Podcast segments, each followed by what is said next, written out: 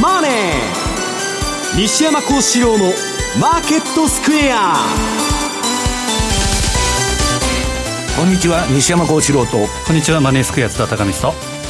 皆さんこんにちは。アシスタントの大里清です。ここからの時間はザンマネー西山幸四郎のマーケットスクエアをお届けしていきます。大引けの日経平均株価今日は5日ぶり反落でした。終値、ね、38円72銭安の2万1425円51銭でした西山さん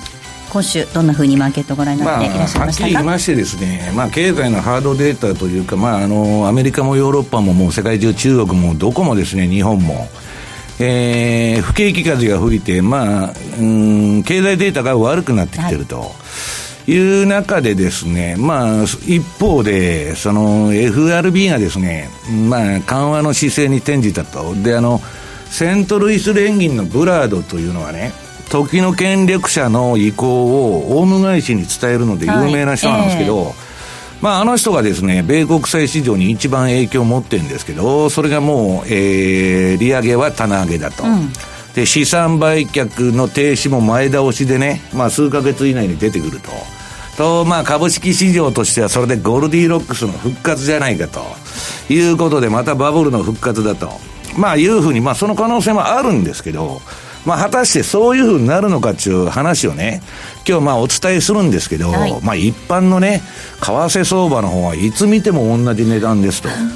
で、日経平均もいつ見ても同じ値段ですと。はいいうことで、まあ、これね、誰もやってない相場なんですね、はっきり言って。まあ、それも後で説明しますけど、上げても下げてもほとんど意味がないと。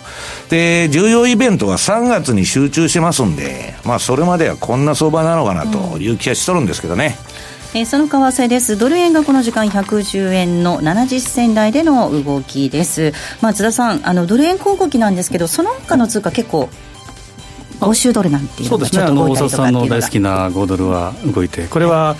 えー、雇用統計は良かったんですけど、えー、その後はウエストパックなり銀行の例えば利利下げ、うん、2回連続の利下げレポートが出たり、まあ、住宅がちょっと悪いということで、はい、その辺で、えー、上げてから下げたという状況ですけど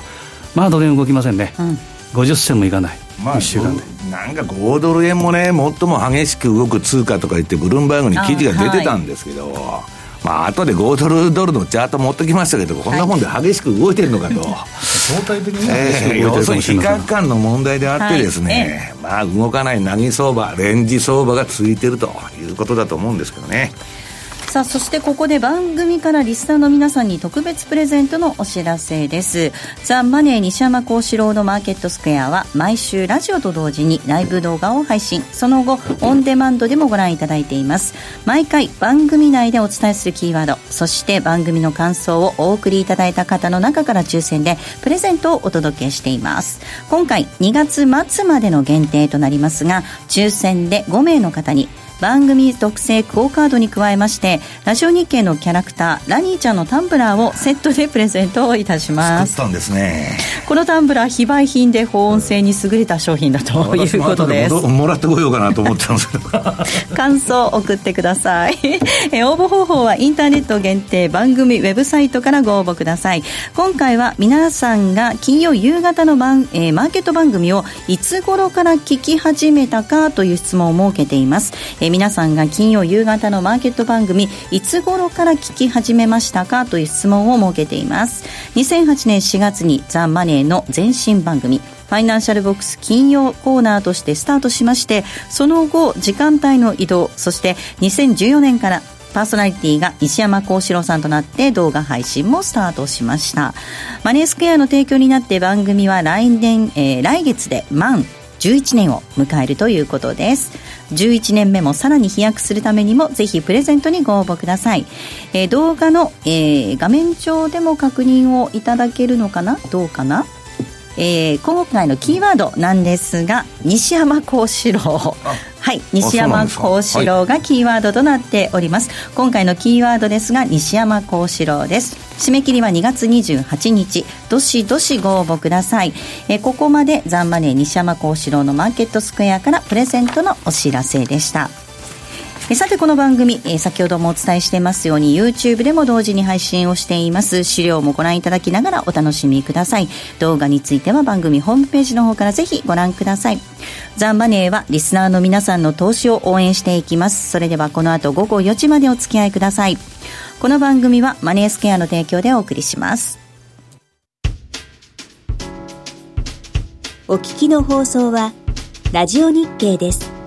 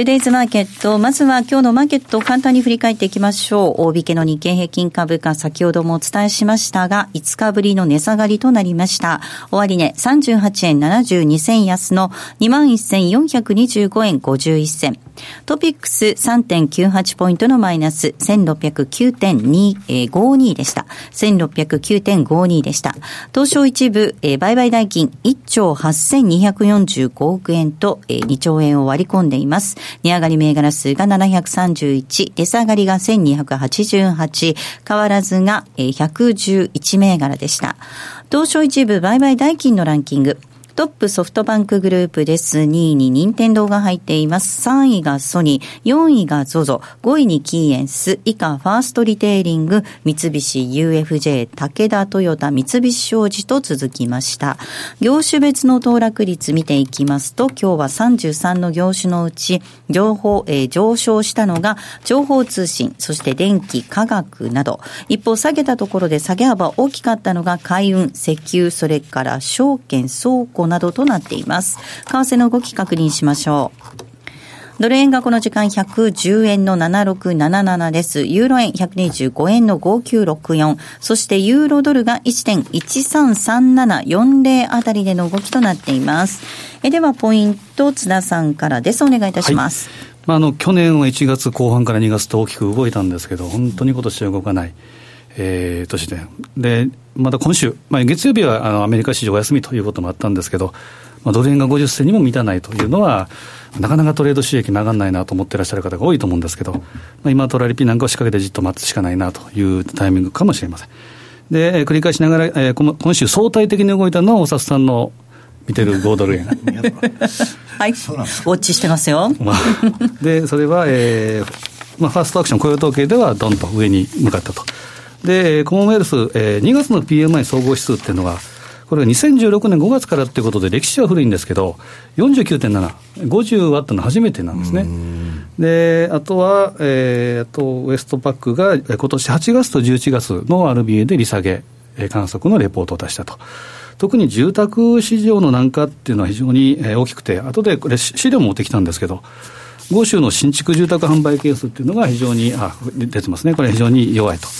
であと住宅指標なんかもマイナス圏内に来てるというのがあってですね、まあ、このあたりはやっぱり利下げ観測というのが強まっていると。チャートの形はそんなに悪くないというのがあるんですけど、基本的には、まあ、行ってこいが続くのかなというのがゴールドゲンですね。で、あと、まあ、いろんな材料があったんですけど、あの、えー、中国の大連港の税関、はい、えー、石炭ですね。あ、石炭。欧州産の石炭の輸入を禁止したという報道が昨日来た、出たんですけど、で、オーストラリアの財務省からは、えー、大連港の石炭輸入が滞っているのは現在の実施の検査が理由だと、いうことを言ってはいるんですけど、はい、まあやっぱ米中、えー、摩擦等々あって、中国もよろしくないということですから。中国はだからこれからアメリカからものを買わんならんのですね、いろんなもん、他のところやめてね。そのまあ大体で1回ちょっと減らすっていうのも当然あり得るので、まあ、本当に検査なのかどうなのかっていうのは、ちょっと様子を見ないとなんとも言えないと。で、5ドル円っていうのはなかなか80円の壁っていうのは超えないんですけど、まあ、下もまあまあしっかりしてるので、悪い形じゃないので、繰り返しながら行ってこいということになりそうな感じです。あと、今週は29、30、1月29、30に開催された FOMC の議事要旨、これが発表されました。で、ポイントで言うと、量的引き締め、QT、つまりバランスシートの縮小の終了時期、今年の後半ということを、えー、まあ、明示したと。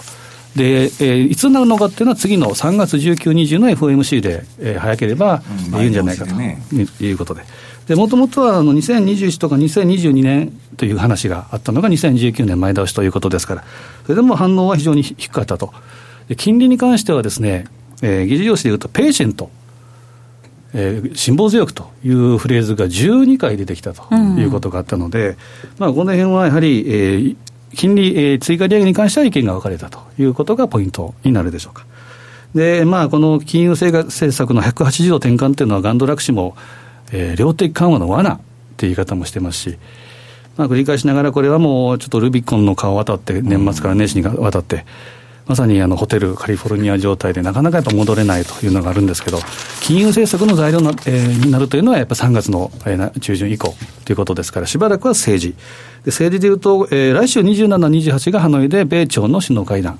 これはまあ、為替に直接反応するかというと、まあ、少ないとは思うんですけど、であとは、えーまあ、経済指標でいうと、来週木曜日、アメリカの四半期の GDP 速報値。であとは1日金曜日の個人消費支出、PC、えー、これデフレた、えー、このあたりがどうになるかなということですけど、やっぱり、えー、材料が金融政策から離れて政治とか貿易になると、なかなか動きづらいなというのが今の現状でしょうね。えー、では西山さん、お話伺っていきたいと思います。はい、まあ、政治の方に目は移りつつありますが、それでもやっぱり金融政策も気になるところではありますが、いかがでしょうか、まあ、政治はね、まあ、トランプがもう世界中に関税を脅しに、えー、貿易戦争を仕掛けてると。で、今ね、もう結果が出るまでは、市場っていうのはね、なんとかまあトランプが株を下げるようなことをやるわけないと、大統領選挙控えててね、支持率も上げたいはずだから、えー、なんか、なんとか成果をね、はい、えー、ここで上げて、米中の貿易戦争にしろ、北朝鮮との対談にしろですね。で、まあ、米、えー、貿易戦争に勝利したとかね、まあそういう自画自賛のあれをやるんじゃないかと。ところが私はそうじゃないかと、そうじゃないんじゃないかと思うのは、今そんなことやってね、えー、2000年の11月が大統領選挙なのに、早すぎるんです。あ、2020年が。20年の11月が大統領選挙なのに、この19年の2月でそんなんやってたって、選挙前にみんな忘れてるんです。手柄はもうちょっと引っ張りたい。はい、もう選挙っていうのはもう大体もう半年前からの動きで全部決まるんで、今上げといてもしょうがないじゃないかと。うん、そうするとね、えー、っと、ここでトランプがもし折れるようなことになれば、これもライトハイザーが言ってますけど、今までのオバマ政権の時の政権と同じで、北朝鮮にしろ中国にしろ、いろんなアメリカと交渉して約束するんですよ。ね、6カ国協議だなとかなんとかやってて、全然守らない。だからそれと元の木阿弥に戻るだけだと。だから、ライトハイザーなんかはね、まあ、ぶれないで徹底して、そのやれと言っとんですけど、そうは言いながらね、習近平も全人団大だとかいろんな控えてて、えー、じゃあ分かりましたと、アメリカさんの言う通りで、何でもしますなんていうようなことも言うわけないんですよ。だから、こんなもんは、交渉延期と。まあ、ひたすら先送りしていくと。いう形になると思うんです。で、そうこうしているうちにもうアメリカの商務省が動いてて、今度はドイツ車を中心とするね、えー、自動車と自動車部品に欧州に関税かけるぞと、もう中国の次は欧州行く予定になってるんです。はい、で、日本だって本来は、例のあの物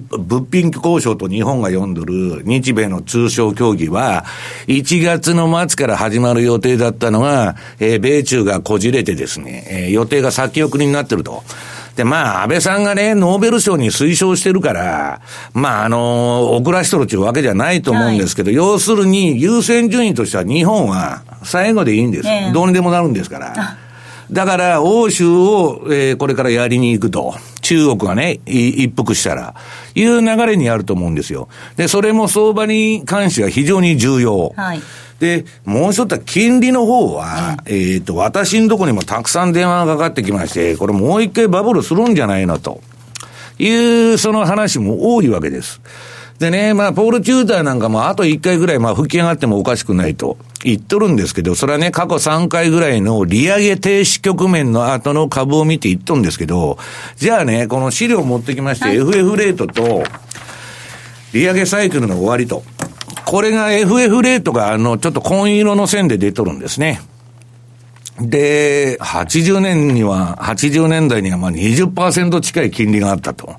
で、まあそこからわーっともう利下げ、あの、金利低下のトレンドがずっと続いてですね、ディフリ、ディスインフレの時代が続いてきたんですけど、足元ちょっと上がってきてると。で、この中でこの FF レートっていうのは皆さん、アメリカの当局が決めとる政策金利ですから、当局がコントロールできるわけです。長期金利と違って。これ政策金利ですから。はい、そうするとね、これ、前にも2006年に打ち止めたんです。はい。あのー、金利の引き上げをやめようということで、打ち止めた。はい。はい、で、それが2000、その後2007年に、えー、サブプライムのクライシスが来たと、危機が来て、はい、ダーンと落ちたわけです。うん、で、これね、利上げ打ち止めになった後、赤丸がたくさんついとるでしょう。これ、バンカメ・メリル・リンチの資料なんですけど、で、利上げ打ち止めになった後、しばらく株上がるんだけど、うん、ドーンとその後、えー、これ無理にね、えー、株のバブルを延命させようと思って、金利上げるのやめちゃうと、そのバブルはするんですけど、その後の反動が余計にきつくなるというのが歴史の教訓なんです。はい、で、そんなことはもうみんな忘れとるわけです。で、今度2006年パターンで今上がると言っとるんですけど、その2006年の後の7、8とどうなったかっていうのは誰もね、えー、市場っていうのは明日どうなるっていうマイオピックなね、えー、近視眼的な人しかいませんので、そんな話はもう飛んじゃってると。でね、FF レートの推移と、これまあセントルイス連銀のページ持ってきたんですけど、これあの2006年の時には、えー、5月にこれもう利上げを停止しちゃったんですね。はい今と同じじゃないですか。えっと、7月かな？ジュライ。ああ、7月だ。はい。すいません。7月に止めちゃって、その後横ばいになって下げ出したと。はい。で下げ出したっていうのはこれ最速相場で、うん、リーマンショックが来たから、必死こいて、要するに皆さん株見ながらパウエルがね、金融政策やると言ったわけです、1月に。何のファンダメンタルも関係ないと、うん、株見ながら FRB はやってるだけだと。そうするとね、株が下がると、もっと下げろ下げろっていう、これから最速相場に、はいえー、弱いとこ見せちゃいましたから、えー、なる可能性があると。で、そうなると実際にじゃあ2006年から8年のニューヨークダウ週足。はい、これをあれを見てもらいますと、た、うん、確かにね、その利下げが停止になったら、直ちに株が上がり出したわけです。うん、わーっと。はいで、その後は、なんか具合が2007年の、えー、半ばぐらいからおかしくなってきまして、はい、えー、グリーンスパンさんが100年に1回の危機と呼ぶですね、うん、リーマンショックを迎えるということなんですね。だから私はね、じゃあこれは最後のバブルがもう一発残ってるから、そこの最後のね、一番、えー、まあ上がるかどうかわかりませんよ。その強気が、派が言うように、えー、もう利上げを停止するんだから、えー、行くかというのはね、今もね、まあ、ある経済評論家の人とちょっと喋ってたんですけど、まあ私もね、この前ある金融機関に呼ばれて、もうポートフォリオがむちゃくちゃになっとるんですね。えー、っと、ここす、あの、今動かない相場だって言ってるじゃないですか。で、中央銀行の管理相場になって、えー、相場から上げられるリターンが少なくなった。はい、日本の銀行なんて国際金利ゼロですから、短期も長期も。それで飯が食えないと。ね。地方銀行なんかもう瀕死の状態になってるわけです。で、その中で彼ら、じゃあ、えー、利ザヤがないから何してるかというと、うん、リスク取りに行ったんですね。はい、要するに、えー、利ザヤがない中で無理に儲けようとしたら信用リスクを取りに行く。うん、それはジャンク債買うとか、今ジャンク債なんかほとんど機関投資家が買っとるって言われてるんですよ。利回りに飢えた人たちがわーっと集まって、レバレッジローンからですね、スチューデントローンから何から、やばいローン債券は全部機関投資家が持ってると。それが、どうもまあ、めちゃくちゃになってきて、これどうしましょうかっていう相談が来とるんですけど、そんなの知りませんと。どうしようもないですよ。流動性のあるうちに、えー、売った方がいいんじゃないですかというと、いや、売ると損が出ると。じゃあ死ぬまで持ってるしかないでしょうという話なんですね。で、それか、うん、レバレッジをかける。その、FX でもレバレッジかかってますけど、レバレッジ1倍じゃ儲からないんで25倍まで上げてやろうと。と、ちょっとの変動でもね、ドバッと。ところがですね、反対行くととんでもないリスクを負うわけですね。はいえーで、私はまあ関連するファンドの何社かのうちの一社のヘッドはね、もう寝取れって言っとるんです、この相場は。うん、もう稼がなくていいと。はい、そんな楽なあのことを言ってくれる人はなかなかいないんですけど、しばらく寝取れと。遊びに行ってこいみたいなことを言ってましてですね。まあ、あんまりですね、うん、市場からリターンを得られるような環境じゃないんじゃないかなという気がしとるんですね。で、そうは言いながら今のね、相場ガンガン上がってるじゃないかと、急反発で。で、次にこれね、まあ COT レポート、これまあラリー・ウィリアムズがよく取り上げてる COT レポート、CFTC からまあ、えー、金曜日に発表されるレポートで、えー、投機筋から実需筋のポジションが全部、えー、1週間遅れで発表されてるわけです。で、これ見るとね、この S&P500、アメリカの株のベンを代表するベンチマークの S&P500 は、ものすごい切り返し上げとると。ところが、えー、その、そのチャートの下にあるですね、えー、大口のまあ投機筋ですね。それと、えー、コマーシャルという実需。まあヘッジ中心の、えー、投資家のポジションを見ると、はい、売りも買いも両方わーっとこう、しぼんできてですね。で、これ均衡点ゼロに向かってるわけです。はい、これは、要するに、総取り組み高が減少する中で、株がめちゃくちゃ戻したっていうのはね、アメリカのまあこの番組でもうずっと言ってます、金融産業部会っていうのは動いて、年金 PKO から始まって、今 FRB がもう金利上げんということで、PKO を入れてますんで、わーっと戻しとるんですけど、新規に買っとる人がおらんちゅうことなんです。ということは、直近の上げのね、えー、本質的な理由っていうのは、買い戻しの方が強かったと。はいいうことだけなんですね。うん、で、まあ、ちなみにもう一つ申し上げておきますと、その一番下に青色、青色の線で小口投資家のポジションというのは出てるんですけど、これが、まあ、あの、逆、えー、ネガティブインディケーターですね。こいつらの逆したらいいという、うん、えー、要するに、回転が効いてるうちは売ってても買っててもいいんですけど、一回捕まって相場が逆行くとすぐぶんぶん投げてくるんです、この人たちは。で、まあ、その通りになってるなということでですね。で、まあ、えー、こっからの株じゃあ、その、総取組高が落ちてる中で大幅に戻したんだけど、えー、どうなるかということで言うとね、えー、6ページのバフェット指標。これが相変わらずもう140近くにまた上がってきまして、この、えー、米国株がですね、PKO で上げましたから、こんな高いね、割高の株をずっと維持できるのかと。多少金利止めたぐらいでね、もうすでに割高になってて、で、それもバブルの回転が効いてて上がってるうちはいいんですけど、去年の10月からこの今年のまあ1月ぐらいまでの相場で、まあ12月ですね、亀裂が入っちゃったと。ドーンと落ちて。弱気相場入りしとるわけです。だから、えー、そこのところをですね、えー、どういうんですか、えー、考えると、私はですね、こんな割高の株を維持してずっと高値に貼り付けようと思ってたら、QE4 並みのね、金融緩和しないと無理なんじゃないかと思ってるんです。うん、だから、まあ、ちょっとですね、えー、しんどいなと。で、もう一つはね、はい、8ページのあの、S&P とボラティリティのスイート。これまあ私が見てるボラティリティで、まあオプションボラティリティと、えー、今、14日の ATR ですね。これが両方下がってるんで、これが下がってるっちゃ株買ってても安心なんです。円売ってても安心なんです。で、それはいいんですけど、これがね、間もなくまた3月期かなんかで花屋があるんじゃないかっていう、その話がある。今まで楽観しすぎですから。で、もう一つ上のチャート見てもらうと、これね、2017年までは、これゴルディロックス相場のピークなんです。2017年が、もう居心地のいいね、適温相場って言われて、地利高が続いてきた。今、上も下も試しに行って、相場の変動がラッパ型に開いてるでしょ。うはい。これすごい危ない形なんですね。だから、この誤波動が延長してね、バブルがもう一発跳ねるかも、それこそわからないし、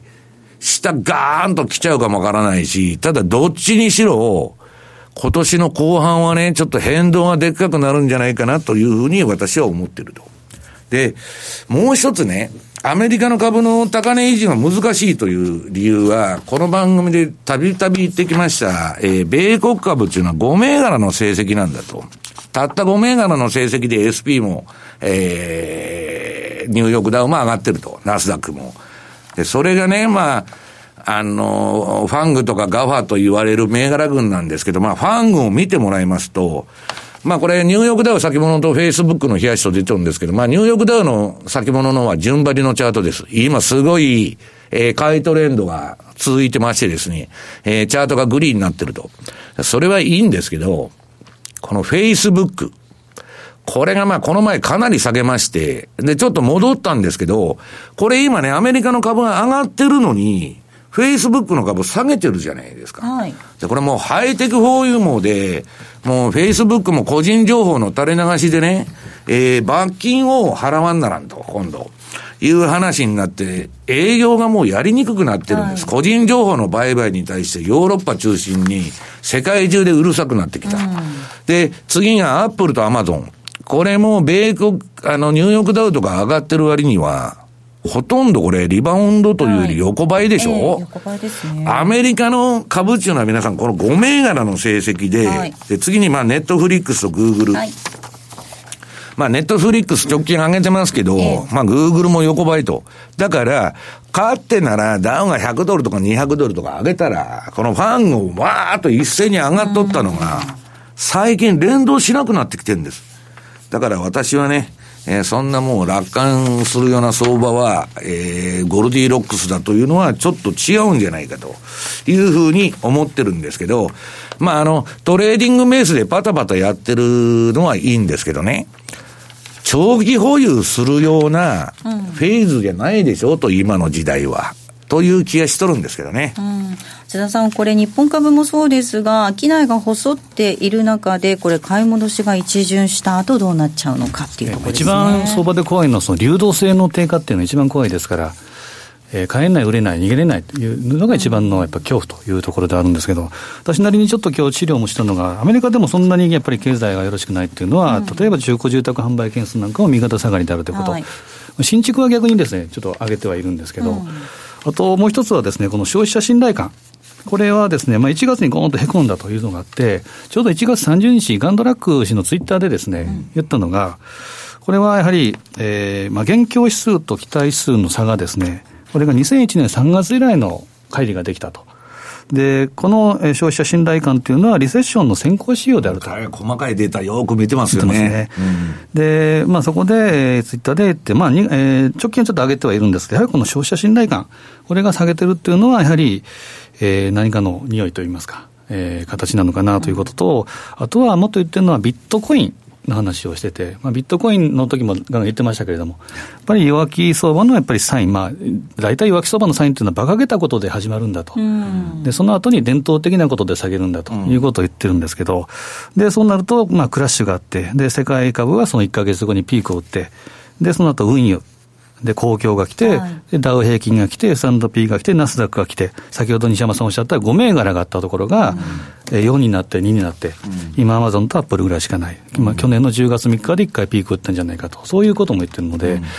やっぱりこれだけの人がやっぱ言ってるっていうのはですね、やっぱり傾聴に値するというか、ね、ガンドラックはね、面白いのは、彼が言ってることっていうのは、いつでも少数者の意見なんですね。うん、誰もガンドラックと同じことを言ってない。もうそっぽ向かれて笑われとるんです。うんでね、今月、あ先月からジム・ロジャースの本が出たんですけど、ジム・ロジャースもね、同じこと言ってるの、ガンドラックと。彼もいつでも少数意見でみんなに笑われたの、こいつまたバカなこと言ってるやと。みんなに完全にバカにされてるんですけど、その通りになっとるやないかっつって本で言っとるんですけど、で、彼が見てるのは歴史なんですね。はい、歴史上どうなったかと、まあ歴史の引用踏むとか言っとるんですけど、だから、えー、市場にいる人は明日上がるのかとか、そんな話ばっか毎日しとるわけです。こういう番組でもね、明日何が上がるんだとか。で、それはね、えっと、ガンドラックと仲がいい、あの、引退したビルビル・グロースも言ってたんですけど、3年先を見て考えなさいと。はいそれをイメージして今の相場を見ろと。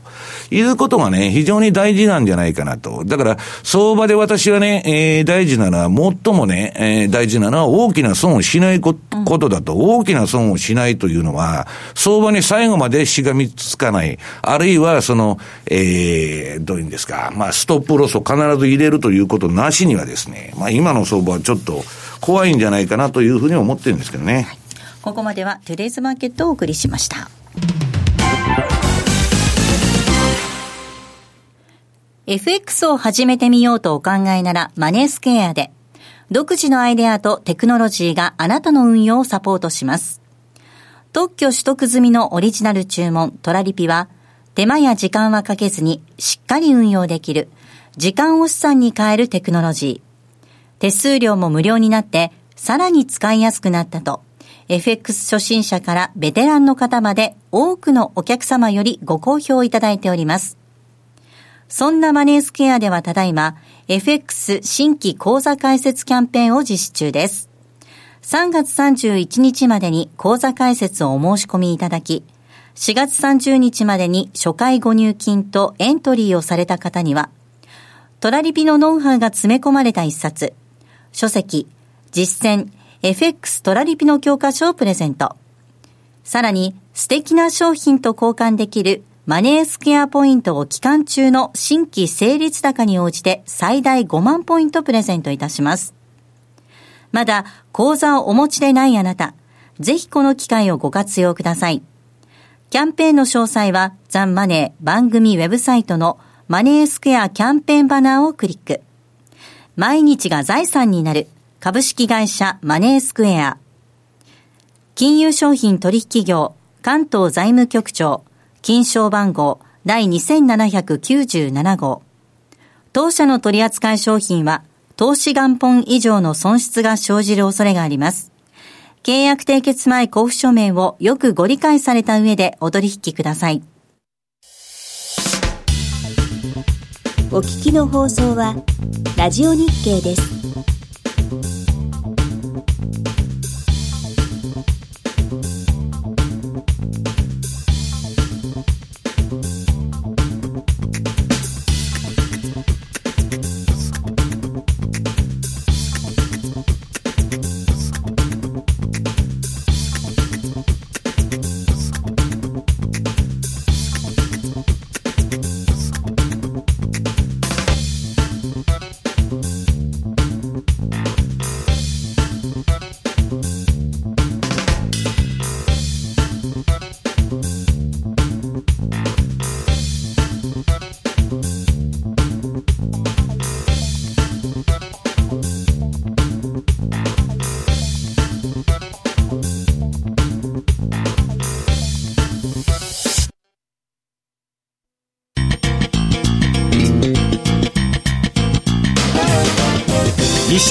西山幸四郎のマーケットスクエアさあ、このコーナーではマーケットの見方について西山さんにいろいろな角度で教えていただきます。今日のテーマです。欧州が先導する景気悪化と為替相場のテクニカル分析。まあ、私のとこにね、まあ、いろんな金融機関の問題だとかね、まあ、今もちょっとさっき喋ってたんですけど、はい、まあ、放送では言えないようなですね、まあ、金融機関の、まあ、いろんな話が来てるわけです。えーで、まあ、それはね、まあ、あの、不景気になるといつでもそういう話が出てくるんで、まあ、ここでくどくどとは申しませんけど、ヨーロッパの景気が非常に悪くて、でも金利も下げる金利ないですから、はい、アメリカはまだ205ベーシス、250ベーシス持ってますけど、まあ、ゼロ金利でスタートして、こっからね、えー、また不景気になったら何するんだと。うん、だって両手緩和ももうやめるっつってやっとる中で、何もすることがないんですね。それどうなっちゃうんだろうと。で、えー、っとね、今年のダボス会議を見てたら、はい、あの、ブリッジウォーターアソシエイツですね、レーダリオンとこのファンドの、えー、CIO が出てきて、今年の不景気の、えー、引き金っていうのはね、欧州が引くんだって言ってるわけです。はいえー私もそうじゃないかと思うんですけど、今ね、米中だなんだかんだっつって、そっちの影に隠れて、まあ、あの、あれなんですけど、ブレイクジットの問題も、ものすごく市場は完全に無視しとるわけです。あれも何にも織り込んでないですよ。ハードブレイクジットの問題は。ポンド相場見てたらわかりますけど、何にも織り込んでない。で、欧州の不景気も、えー、まあ、ユーロが上がらないという形で織り込んでるのかもしれませんけど、はいおそらくね、こっからすごく悪化してくると思うんですよ。で、欧州はね、EU の法律が変わって、金融機関がね、倒産とかすると、これから偉い目に遭うんですよ。まあ、それは今、あの、時間がないんで言いませんけど、だからね、これから欧州が、えー、これトランプもこの米中の貿易協議が一服するとね、えー、っと、欧州と、えー、車のあれで関税でドンパチ始めるっていうことですんで、まあ、徐々に動きがそっちの方で出てくるのかなと。で、その前にね、ちょっと前のコーナーでちょっとやり残してるんで、はい、まあ、あのー、ラリーさんの日経平均予測。今日日経とあのー、日本円の予測をラリーの持ってきたんですけど、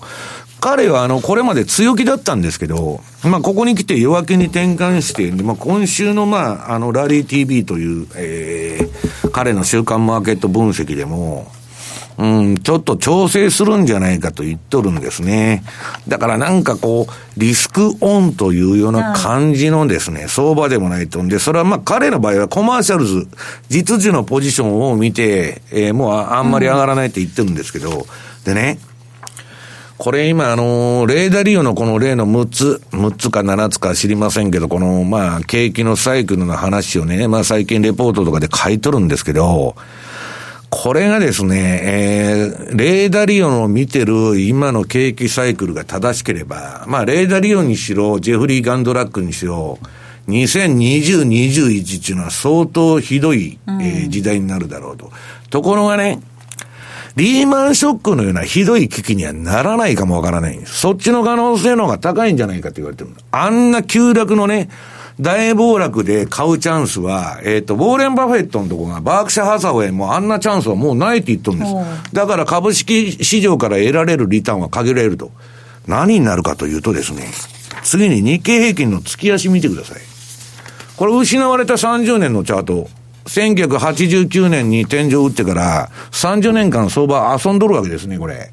あの、底場で、今ちょっと上がってますけど、で、これはね、公共事業もして、えー、金融政策もバンバンやって、ゼロ金利から量的緩和ももう、考えられることはあらゆる、今ね、事実上の日銀の国債引き受けまでやっとるわけですよ。そうすると、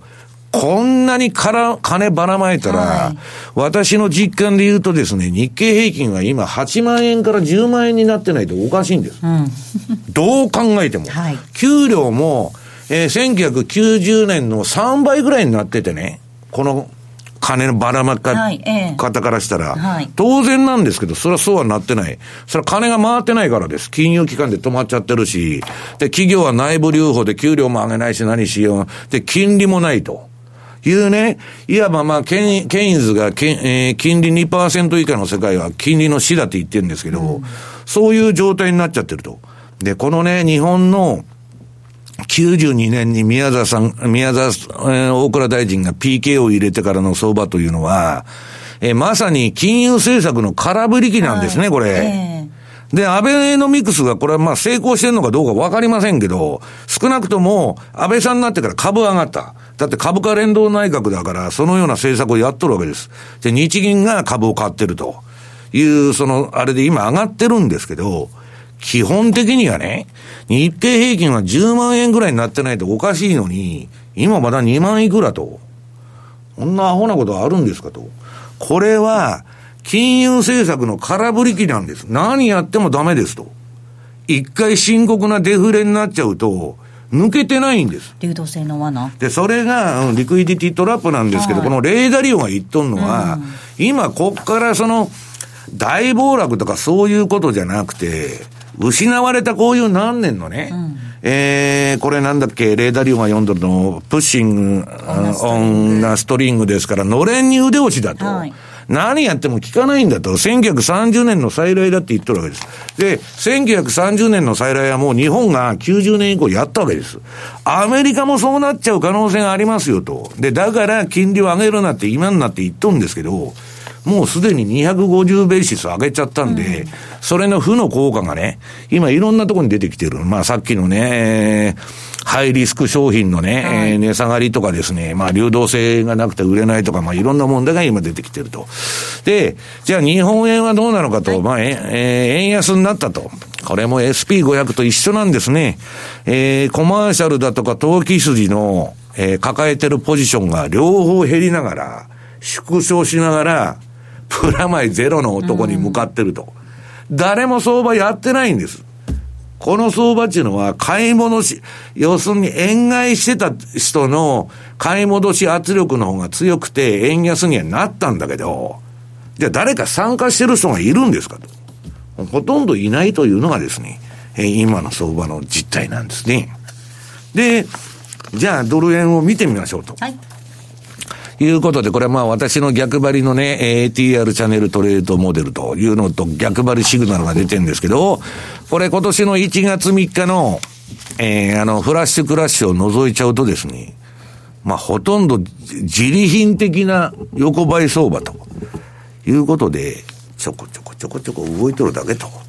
いうことなんですね。で、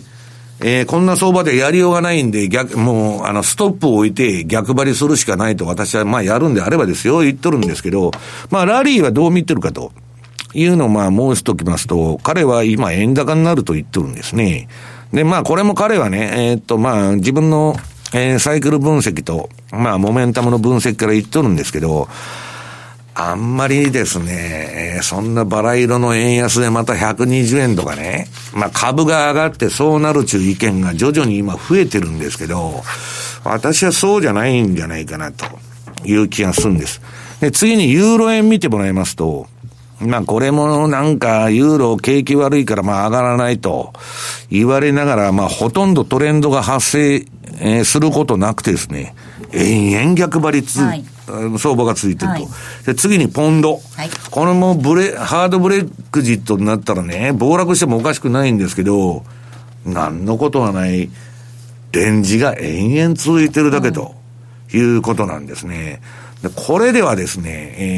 えー、どうしようもないと。で、ユーロ相場に至っては、私ね、月足を見るのが好きな、好きなんですよ、結構。で、月足とか最近よく見とるんですけど、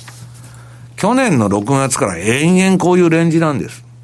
これはちょっとですね、為替市場の参加者も厳しいなと。まあ逆に言ったらトラリピ的な相場であることは確かなんですけど、それでも値幅がね、ちょっと小さすぎるんじゃないかというふうに思ってるわけです。で、何ですか？大札さんが好きという5ドル円ですか？えー、これを見てもらっても、そのフラッシュクラッシュの、まあ日本人のポジションが狙われたね、ストップロスハンティングにやったこの1月3日の長い髭足を除くとですね、こんなもん、直線定規横に引いたような相場で、何が激しく動いてるんだと。いうことで、これはまさしく トラリピー相場じゃないかと。いうことでですね、まあ、拉致が開かないなと。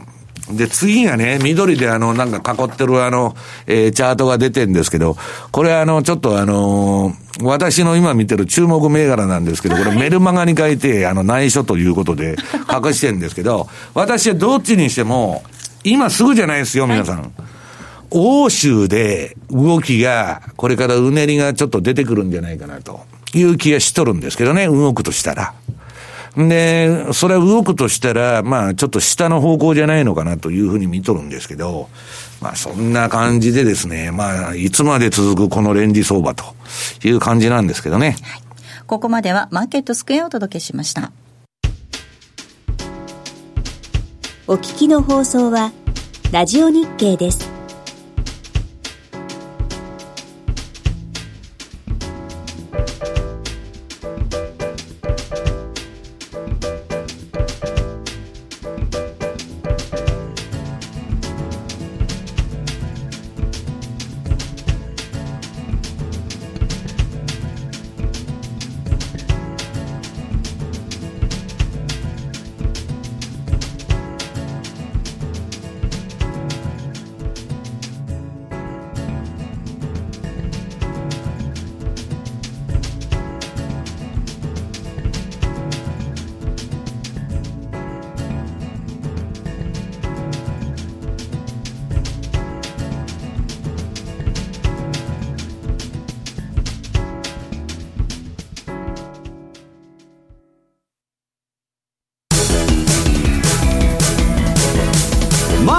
投資戦略さあ、このコーナーではです、えー、来週に向けての投資戦略です。津田さんです。はい。まあ、おっしゃると西山さんおっしゃる通りですね、トレンドレスの相場、これはまあしばらく続くんだと。えー、例えばユーロ円なんていうのは本当に今年に入ってですね、124、126、まあ、そこの間のまあボックスですね。2円しかないんで2円しかない。うん、で、ちょっと見たのは、あの、まあ、週間想定レンジっていうのは毎週レポートで書かせてもらってるんですけど、例えばドル円だったら、まあ、想定ですけど、来週、110から111円の30。まあ、上はそこまでないかなと思ってるんですけど、まあ、このあたりはコア。注目してるのは、カナダが82円の70から84円の30、あとはニュージーランドドルストレート、0.6730から0.6900。多少トレンドがあるかなっていうのもこれぐらいで、基本はドル円、ユーロ円、えー、5ドル円含めて、基本的にはやっぱりレンジ。レンジだから何もすることないなっていうことじゃなくて、やはりこれはもうトラリピで仕掛けてじっくり待っておくと、ほっとくということが一番いいのかなというふうに思うんですけど、ちょっとしっかりしてるのがチャートでいうと、カナダドル円、えー、カナダ円は、下値がしっかりで、えー、まあ、基本おしめがいいかなと。あと、ニュージーランドドルストレートに関しては、これもですね、ほとんどこの、まあ、スパンのモデルの雲先行1、先行2なんですけど、このあたりでうろちょろうろちょろしてるというところですから、